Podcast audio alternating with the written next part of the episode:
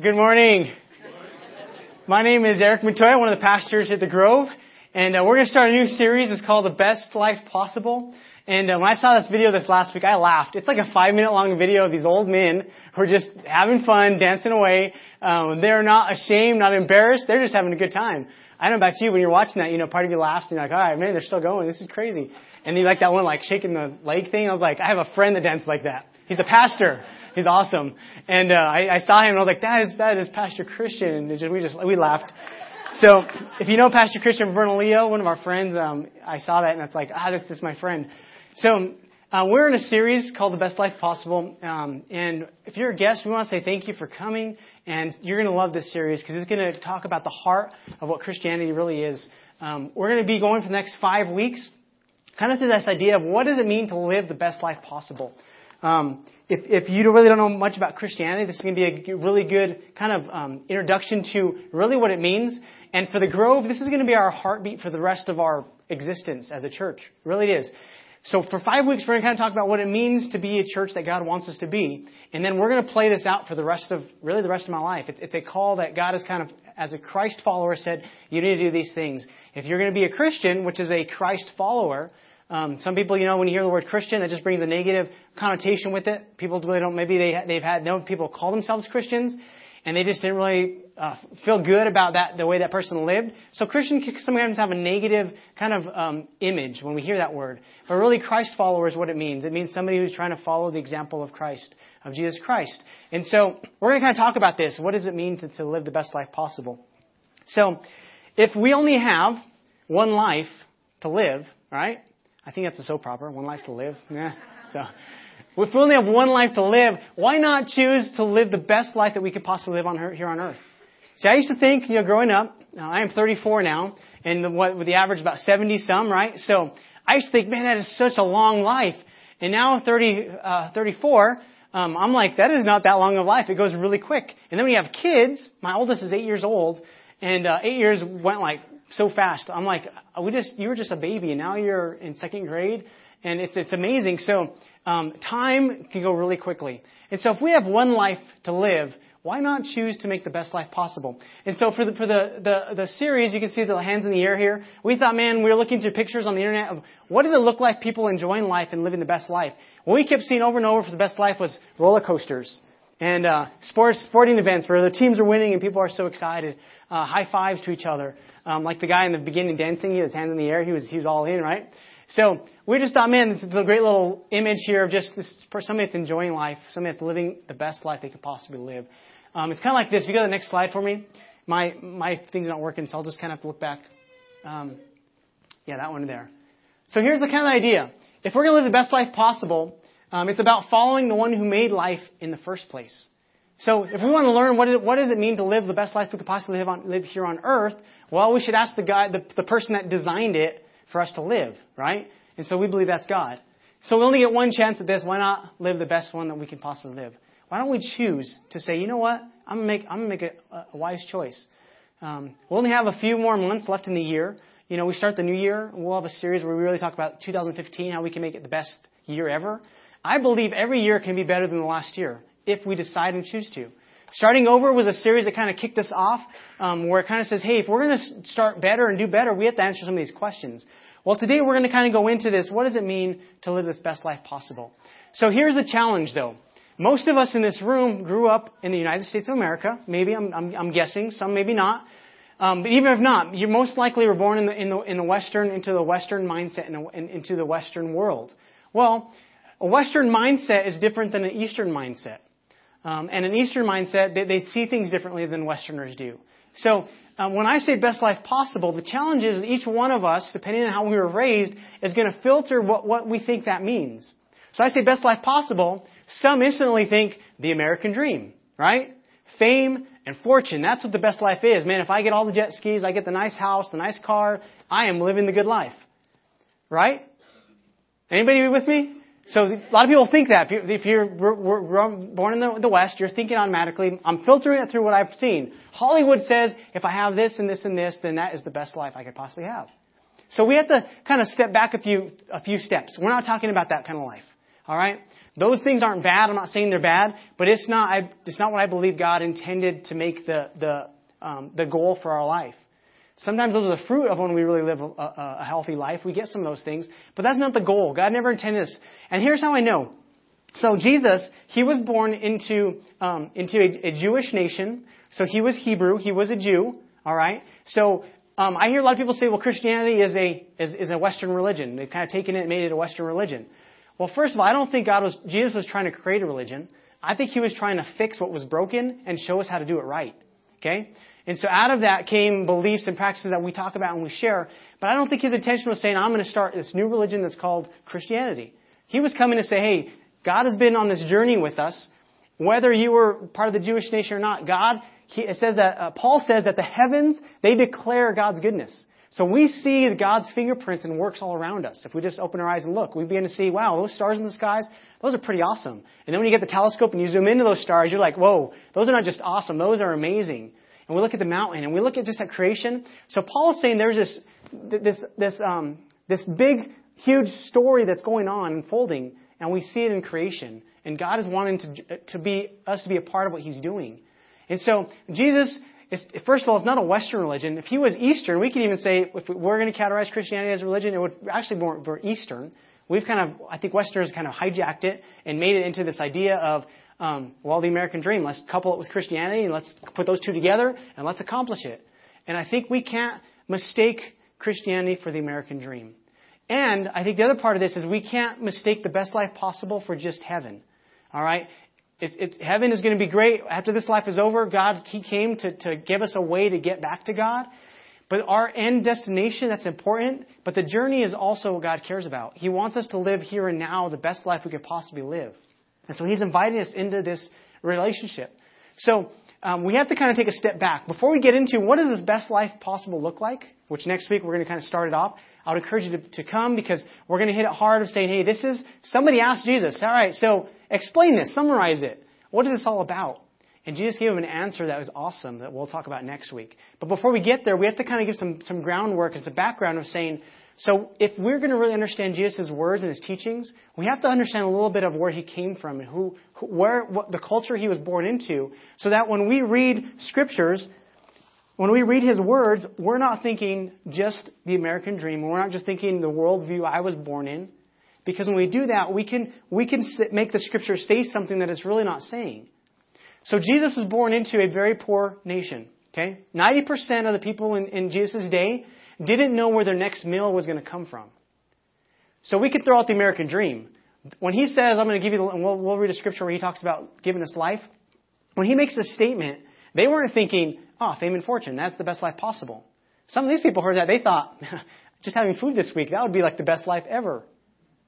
Because they were so poor and they were under oppression by the Roman government. And so 90% of them didn't even know where their next meal was going to come from. This is why I love Jesus. His message is so transferable to every culture, every demographic on this world. Because it'll fit wherever you're at. Rich or poor, his message is here to give us life and to help us succeed. And so we can't confuse what his word says for what we're thinking a lot of times, of what we've grown up thinking and what we see on TV.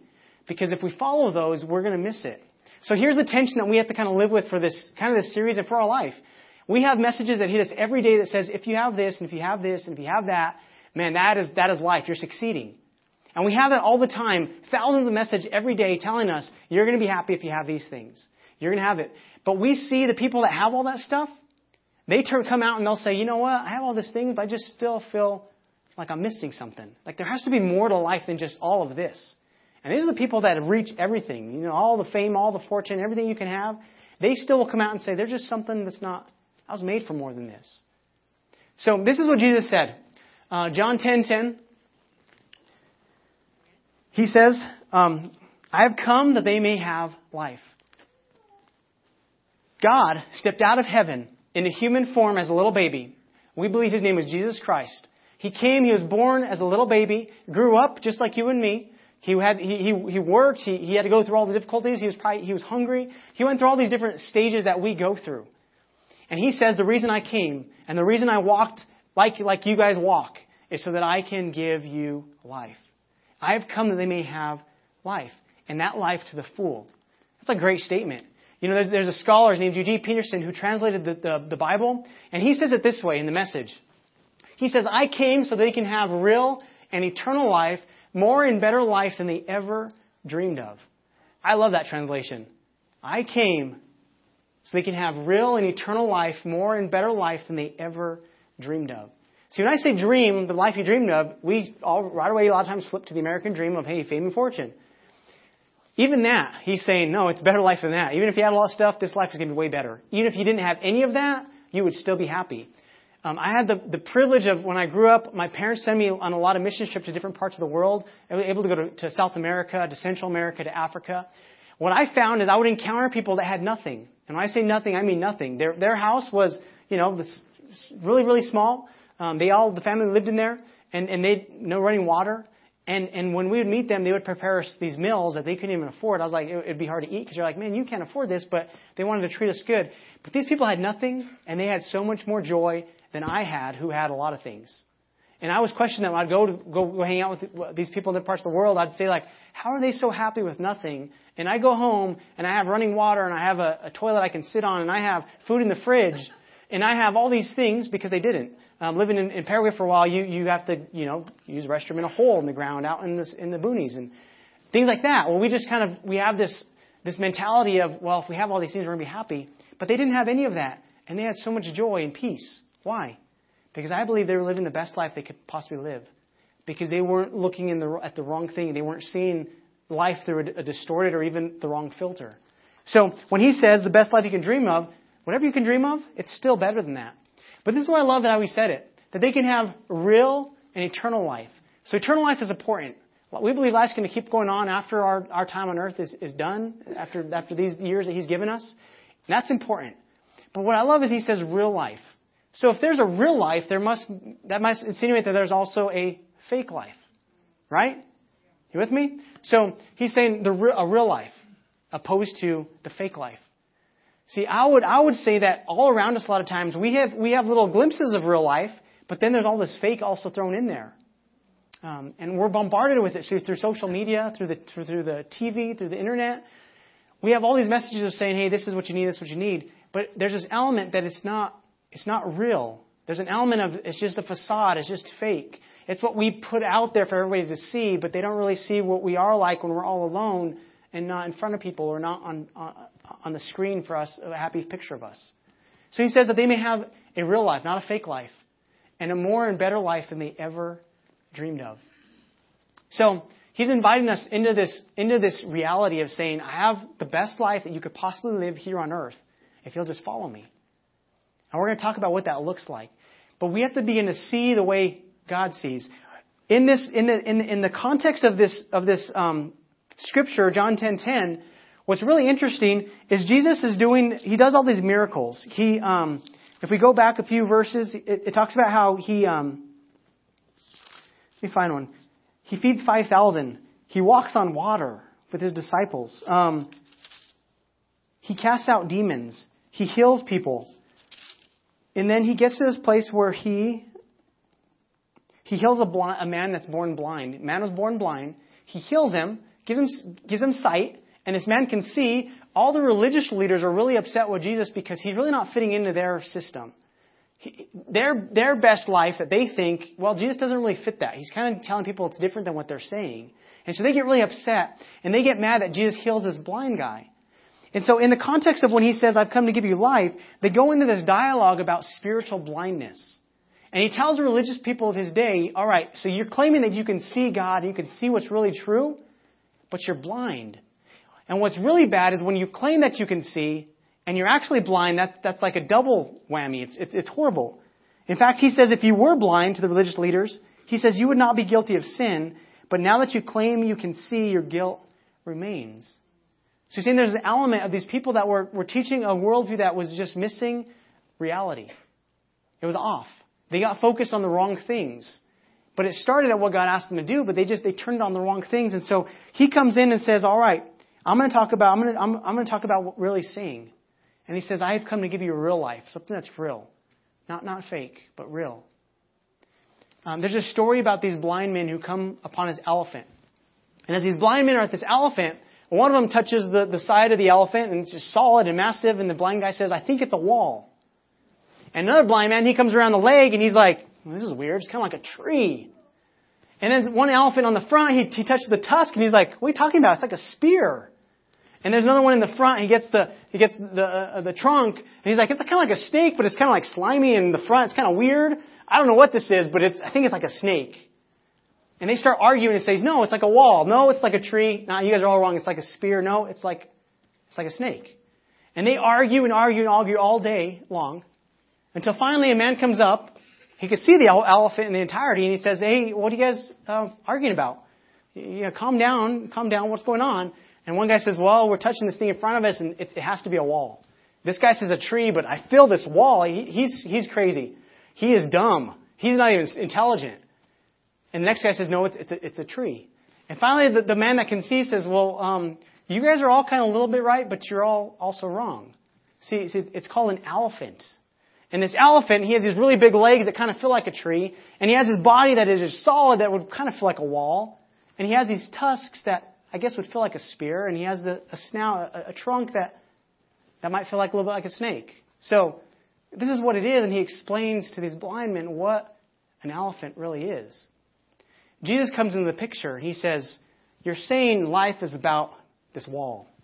These other guys are saying this life is about this tree. And he says, no, I'm trying to tell you guys, there's something bigger that's here that you're not seeing. Jesus is trying to help people to see the way God sees.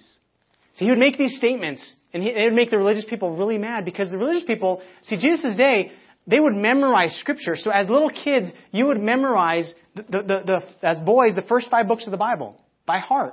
Because they didn't have the actual physical Bible, the Scriptures. And so they would memorize the first 5 books of the Bible called the Torah. As little kids, they would grow up memorizing these things. And then if they were smart enough, they would go to the next level and they'd begin to learn the prophets. And they would learn the other stuff. And they would memorize this. So the religious teachers were the lawyers of his day, which meant all of the Old Testament, they had memorized, and they debated and talked about it. So Jesus would say, hey, you know, you've heard that it's said, but I tell you it's like this.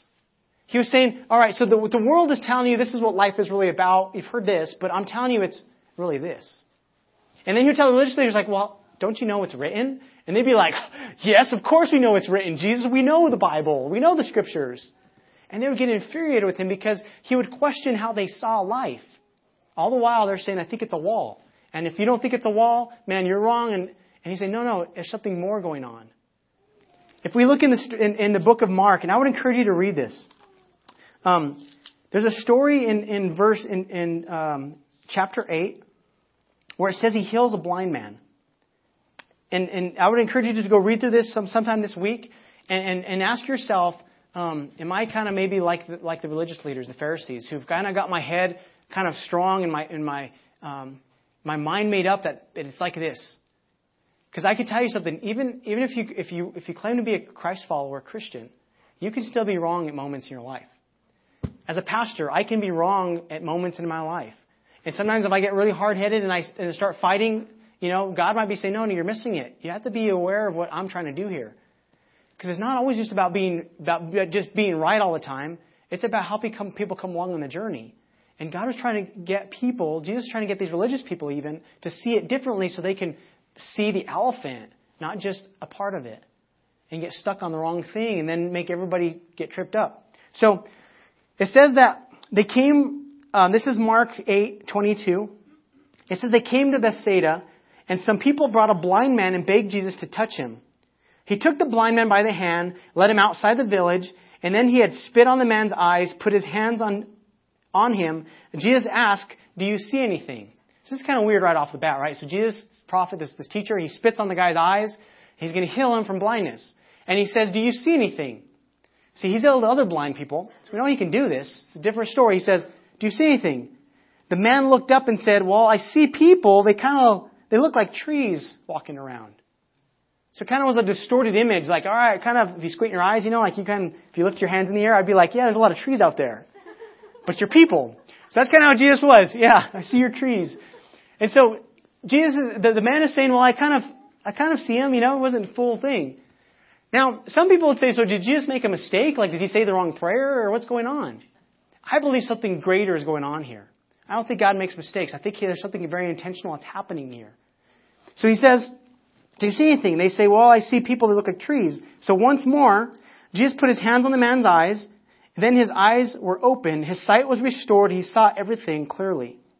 Jesus sent him home saying, do not go into the village. He didn't have the life experience to be able to tell what was a person and what a tree. So first he gave him the physical sight, and then he gave his mind the ability to understand what he saw. That's possible. Or this man could have lost his sight. Because some guys, that one guy he healed was born blind. This one just said they brought a blind man. So it could be one of those cases where they lost sight. And they brought him to him. So what you're saying could be true. But it also could be just he lost somewhere along the line. He knew what trees were. And he lost his sight. And then they said, what do you see? So it could have been either or. All right. So Jesus is saying, so he does this miracle. What's interesting is people would say, well, did he mess up or what? I think if we look back down the story of Mark, we'll see kind of the answer. So if we go back a few chapters, he heals a man of demon possession in chapter 5. All right. Chapter 4, he calms a storm. He's in the boat with his disciples, and he speaks to the storm and says, peace be still, and the storm stops. He heals a girl that dies. He brings her back to life. A woman that's been bleeding most of her life, he heals and stops the bleeding. He sends out his 12 disciples, and they go and they do miracles and cast out demons and do amazing things. Okay, so all this experience. And then he feeds 5,000 people, which is, they record men, so it's more than 5,000 people. But 5,000 men he feeds on one day. That's that's chapter 6. He walks on water in chapter 6. He heals a deaf man and a deaf and mute man. And then he feeds another 4,000 people. And as soon as he feeds 4,000 people, the Pharisees, the religious people, come to him.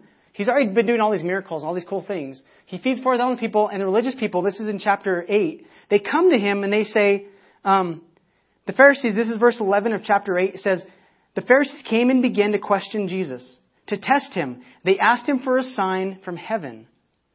He sighed deeply and said, why does this generation ask for a miraculous sign? I tell you the truth, no sign will be given to it. Then they left him, they got back in the boat and crossed to the other side. So the religious people are saying, all right, Jesus, show us a sign, a miracle, and then we'll believe. Well, hasn't he been doing all these miracles and signs? And it's kind of like they don't get it. It's kind of like they don't really see what's happening. They know what they've been taught to believe, but this is different. And so they're saying, come. And so he's really upset. He gets in the boat with the disciples and he says, guys, be careful. Watch out for the yeast of the Pharisees and that of Herod. Watch out for their teaching. Watch out for what they're teaching. Watch out for how they see the world, their worldview. Well, the disciples, they don't really understand what he's saying. And they start discussing. They say, it's because we forgot to bring bread on the boat. Man, we forgot to bring bread. He's probably upset because we don't have anything to eat. And he's saying, no. And then this is what he says to them. Aware of their discussion, verse 17, he says, why are you talking about having no bread? Do you still not see or understand? Do you still not see or understand? Are your hearts hardened? Do you have eyes but fail to see, and ears but fail to hear? And don't you remember when I broke the 5 loaves and fed the 5,000? How many basketfuls of pieces did you pick up? And they replied, 12. And when I broke the 7 loaves for the 4,000, how many baskets pieces did you pick up? And they answered, 7 baskets. And then he said, do you still not see and understand? And then they get off the boat on the island of Bethsaida, and they brought a man. And some people brought a blind man and begged Jesus to touch him. He touched the blind man with his hand, led him outside the village, and when he had spit on the man's eyes, put his hands on him and asked, do you see anything? He looked up and said, I see people. They look like trees walking around. I see some people. They look like trees. Now we went through that, right? You with me? All right. Once more, Jesus put his hands on the man's eyes. Then his eyes were opened. His sight was restored, and he saw everything clearly. And Jesus sent him home, saying, do not go into the village. So I think the first prayer was for the disciples. He takes this man, spits in his eyes, prays for this man, and he says, I kind of see, but it's kind of fuzzy. And I can imagine him looking at the disciples like, guys, are you paying attention? Are you taking notes here? Do you get this? This is for you. It's an illustration. He kind of sees, but it's a little fuzzy. And then he prays again, and the man can see clearly. When we talk about the best life possible, It is very possible that in the next 5 weeks that all of us could totally miss what God is trying to say if we really don't open our hearts and say, God, would you give me understanding? Would you enlighten me? Would you help me to see this? See, he saw the world differently than the Pharisees, the religious people, did. Sometimes he can see the world differently than very religious Christians even, or very religious that are, non-Christians, even atheists. We could miss it. People can miss it if our hearts are hard and we are so set on saying, no, this is my worldview. This is the only way it's going to be. If we're going to talk about the best life possible, we have to begin to say, how can I see the way Jesus saw? See, the disciples, they saw these miracles, Jesus walking on water, feeding people. And they get in the boat, and they think that he's worried about not having food. He's like, guys, didn't you just see the miracle? I just kind of made food come out of almost nowhere. Took a little bit and made it big. I can do some amazing things. And they're always worried about, man, this is how it's supposed to be. And so he prays for the man he could kind of see. And then he prays again they could fully see. See, I think the blind man was kind of the disciples. He was trying to say, guys, you were like this blind man. You're beginning to see a little bit, but you have this conflicting worldview of being popular and having power. See, some of the disciples, they were following Christ just because they wanted him to become king and they wanted to rule with him. They're like, we're going to take out Rome, we're going to take them on, we're going to take them down, and we're going to be part of the ruling party. And their worldview was not the worldview that Jesus was wanting them to see through. We as a culture can get caught up on left and right and how we see things. And both sides can completely miss what God is wanting to do sometimes. Because our worldview is not always what God wants us to see. So if we're going to live the best life possible, here's kind of where we need to start. We need to say, God, I kind of see just a picture of this, what's going on. It feels like a wall. But can you help me see the whole thing? Would you teach me what an elephant is? Will you teach me what life really is? See, being a Christ follower means that we open ourselves up to say, God, I need your help. I need understanding. One of those things that the place that starts is humility. Especially if you're a guy. We are hard-headed and we just know that we know, right? Yeah, you understand. You're with me. But I think we all as human, we get like this. We know it's our thing. We know it. Well, humility means that we take a step back and say, you know what? There's things I don't know. And I really don't know how things are going to play out. But God is brilliant. Holy Spirit, Jesus is brilliant. He knows what's coming down the road for your life. He knows what's coming down the road for us as a nation, as a world. And if we're willing to say, God, I want to walk with you through this life, he'll give us insight to say, hey, things are coming. Would you prepare? I was at a conference last week in Dallas, and there's this pastor who said in April of 2007 or 2008, I think it was 2008, he really sensed God spoke to him and said, hey, you need to cut back spending all your money from the church and just save like crazy. And he's like, I didn't really know. We were doing really well as a church financially. And he says, I really don't know where this is coming from, but I really got this sense that God was speaking and telling me something's coming. I need to prepare for it. Well, later that year, about September or so, 2008 came along and the market changed and shifted. And they lost, it's a bigger church, but they lost $2.5 million in their budget of giving that just dropped off. And he says, if we wouldn't have stopped spending, that would have crippled our church and probably took us under. But because we heard and we believed God was speaking to us as a leadership, we begin to save and store and prepare. He says, we stopped buying everything. He says, we just prepared. And then when that came through, he says, it was hard. They had to work through things and they had to make things go through. But then a few years later, they began to get traction again and the church began to grow. See, I believe God wants to speak to every one of us the same way he spoke to that pastor in Dallas. Why? Because he knows what's coming down. He knows what your kids need in 2 months, in a year, in 2 years. And if you're sensitive, you begin to say, God, would you help me to be able to speak into their life what they need at work? He knows what's going to play out. But as long as we come in with this mindset of, yeah, I'm going to live life and I'm going to do what everybody says to do. I'm going to follow the crowd, just go with the flow. We're going to find these aspects of life and say, yeah, it's just a tree. Back off. I understand. It's a tree. It's solid. This is secure. It's not going anywhere. My bank account is never going to change because it's like a tree. It's solid. And God might say, no, back up a little bit. Let me heal you so you can have sight and you can see. We sang a song that says, Amazing Grace, right? Saved a wretch like me, somebody that's messed up. I once was blind, but now I see. That's a powerful song about grace and how God wants to open our eyes to see things that we've maybe missed the whole time.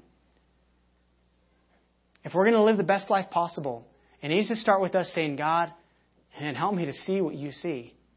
And help me to know when I'm missing it and when I'm stuck on something that's not healthy and not good. The best life possible needs to start saying, all right, God's worldview is different than the Republican worldview. God's worldview is different than the Democrat worldview. God's worldview is even sometimes different than the Christian worldview that we hold to so strong. Why? Because we're humans who get stuck on one aspect of it and say, no, this is the most important thing. It's a tree. Some get the tusk and they say, no, life is so hard. It's like a spear. We gotta go and attack. We gotta be.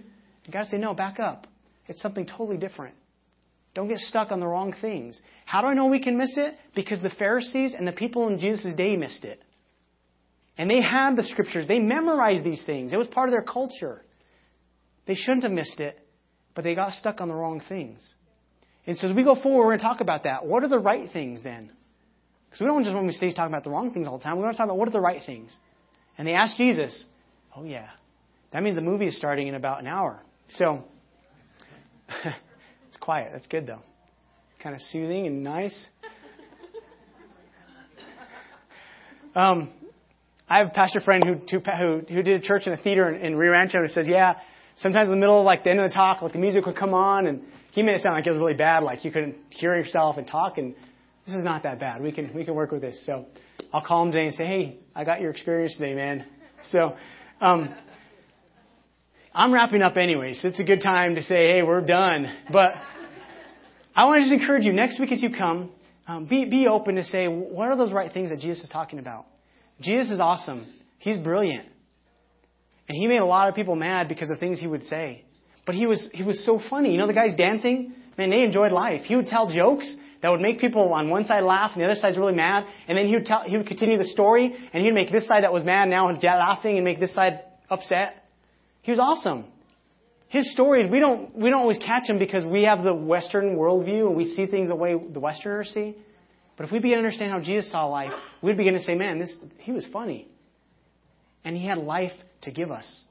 So if he's offering us the best life possible, we have to make the choice to say, I want to learn what that is. And next week we'll kind of get into that. This week the challenge for us is this, that every day, even before you go home, today sometime you need to say, God, I'm going through something really difficult. Would you help me? I don't really see clearly how this is going to be any good. But would you help me to see what you see? Because maybe we can take this and make it into something beautiful. Because God's really good at that. Taking our past and our hurt and our baggage and creating something very beautiful out of it. And he invites us to join him in that. And we'll begin to see that we can really live and enjoy life. And sure, there's moments where it's hard and difficult. Laughing is not appropriate. But I believe majority of the time, it should be fun. We should be able to laugh. We should be able to just enjoy what we do, wherever we find ourselves. Would you do me a favor? Would you close your eyes and bow your head? And we give an opportunity to every service. If people are here, maybe you're looking for answers. Maybe you know I am blind and I cannot see very clearly. I need prayer. We want to give an opportunity for you to be able to pray a prayer with us. It's a simple prayer of just a relationship of saying, God, I want to start this relationship with you where I can trust you. See, he invited his disciples and said, come and follow me. I'll show you life. And his invitation is for us today saying, come and follow me. If you're here today, maybe you're going through a lot. You say, I need help. I want to follow Christ. If he's as smart as you're saying he is, man, I want his help. If that's you, would you raise your hand? Awesome. Awesome. A lot of hands going up. Thank you. Once you raise it, you can put it down. I'm not going to embarrass you, call you up. I just want to lead you in a prayer. Anybody else? And I'm blind. I'm going through things in life, and everything just looks like trees. I don't even see people. I don't even see an elephant. I don't even see a tree. I see like a twig. Anybody else? Awesome. For you that pray that prayer, I'm going to just lead you. You just repeat a prayer that just says, you're saying, God, I need your help. God, forgive me for my part. That's what we're going to say. And we're going to say, open my eyes. Help me to see. Because the Scripture says this, those that confess God as Lord, they will be saved. Those that acknowledge that He died on that cross for our sins and that we believe He's raised again, man, there's salvation that comes with that. There's peace. So Thea, raise your hand. If anybody else wants to pray with us, just join us in this prayer. Say, Father God, I need your help. Forgive me for missing it so many times. Open my eyes to see and to understand. Help me to know your way and your life. I invite you to lead me and to guide me through the good days and through the bad days. I believe you died on that cross for me. And I believe that you rose again. Would you help me today? In Jesus' name I pray. Amen. If you pray that prayer, man, thank you so much. It's a beginning, a first step of saying, I want to follow. One of the next things that we haven't done yet, but water baptism is another step that God invites us into as obedience.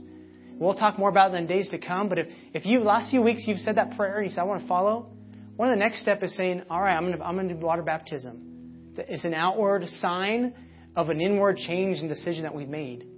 See, people can't see on the inside what's taking place. So we got to show them on the outside saying, hey, it's kind of like I'm going down into the water and that old person that used to be me is going to stay there. And I'm going to come up new, a new person, alive in Christ. That's kind of the symbol of it. It's just a beautiful symbol that God gives us to follow Him in obedience. If you said that prayer, would you do me a favor? If you're a guest today, we have in your service guide, there's a little card that's called the connection card. Would you take time and let us know that you're with us today? We'd love to send you a letter. I'm not going to hassle you or bug you. If you have prayer requests, that's a great place to put it. If you come and you have questions, I would love to know the questions you have so we can answer them throughout the future series and messages. And if you made a decision today, would you let us know? Now I'm committing my life to follow Christ. I need help, whatever it is, and we'd love to follow up with that. Water baptism. Today, we're finishing the service. Before we receive the offering, I want to make just a couple of quick things. Is today at 5 o'clock at the Hyatt Place, we have our growth track, 301, which is kind of the third step in the growth track where we discover kind of how God wired us. I heard that there's 90% of Christians don't know their gifting, or really their the call that God has kind of put on them, the redemptive calling to make a difference in this world. Tonight's class is to help us discover that. What is that redemptive calling? So 5 o'clock at Hyatt Place, just right behind Horseman's Haven, just down the road. We want to invite you to come and join us. Last week at 201, we had a great group come out. A lot of fun. Growth track is going to be ongoing. So if you missed 101 and 201, next month they will start again. And we're going to invite you next week. 101 will start. We had to cut out 401 this month because we had that fallout the first week. So we'll start our cycle going again. And this will be a monthly thing. So if things come up, you can jump in at any time. Today, 301, if you want to just come, you didn't do the other ones, you're welcome to come still. So be a part of that. I just want to say thank you for all you that give online. We have, at the end of the service, we give opportunity to give. If you're a guest, don't feel obligated to give in the offering. We want you just to enjoy service. But the reason we can have such a comfortable service is because we have generous people that believe in the vision of the Grove. Growth Track, we talk about that vision. And so we want to just say thank you for all that give online. Thank you so much. And for all of you who have been faithful in giving, we want to say thank you. For the rest, man, don't feel obligated. Just enjoy service. Come, enjoy it. And then ask God, as He leads you to give and invest, ask Him what He wants you to do. And then follow Him. He'll never lead you wrong. He'll always lead you to the right place. And so... all right, let's pray, and we're going to close with a song and with the offering today. God, thank you for the opportunity just to be able to come together. God, as we see in part, and sometimes we see very distorted, we ask that you would help us to see and have eyes that can see clearly like you do. God, we think you're an awesome God, a brilliant God. And you want to help us, and so we invite you just to lead us. As a church, lead us. As individuals, lead us. As our families, would you lead us and guide us? I pray that this week that people on a daily basis would say, God, give me eyes to see what you're doing. Help me not to miss out on anything that you want to accomplish in my life. Give us eyes to see, God. I thank you for each person that came today, God, that you have something for them. Help them to receive that and to experience it, your love and your kindness and your goodness. And we are just in awe of you, God, and we bless you. In Jesus' name we pray.